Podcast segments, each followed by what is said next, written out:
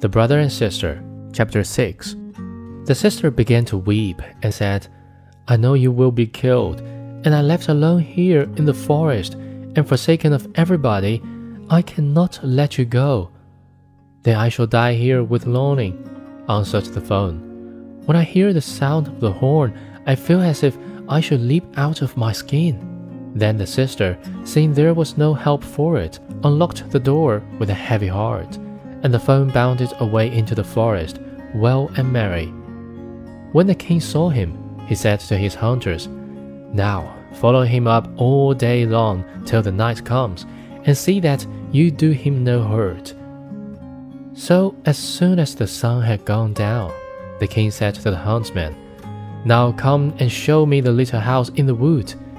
And when he got to the door, he knocked at it and cried, Little sister, let me in. Then the door opened, and the king went in, and there stood a maiden more beautiful than any he had seen before.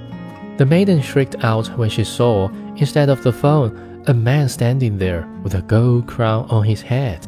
But the king looked kindly on her, took her by the hand, and said, Will you go with me to my castle and be my dear wife?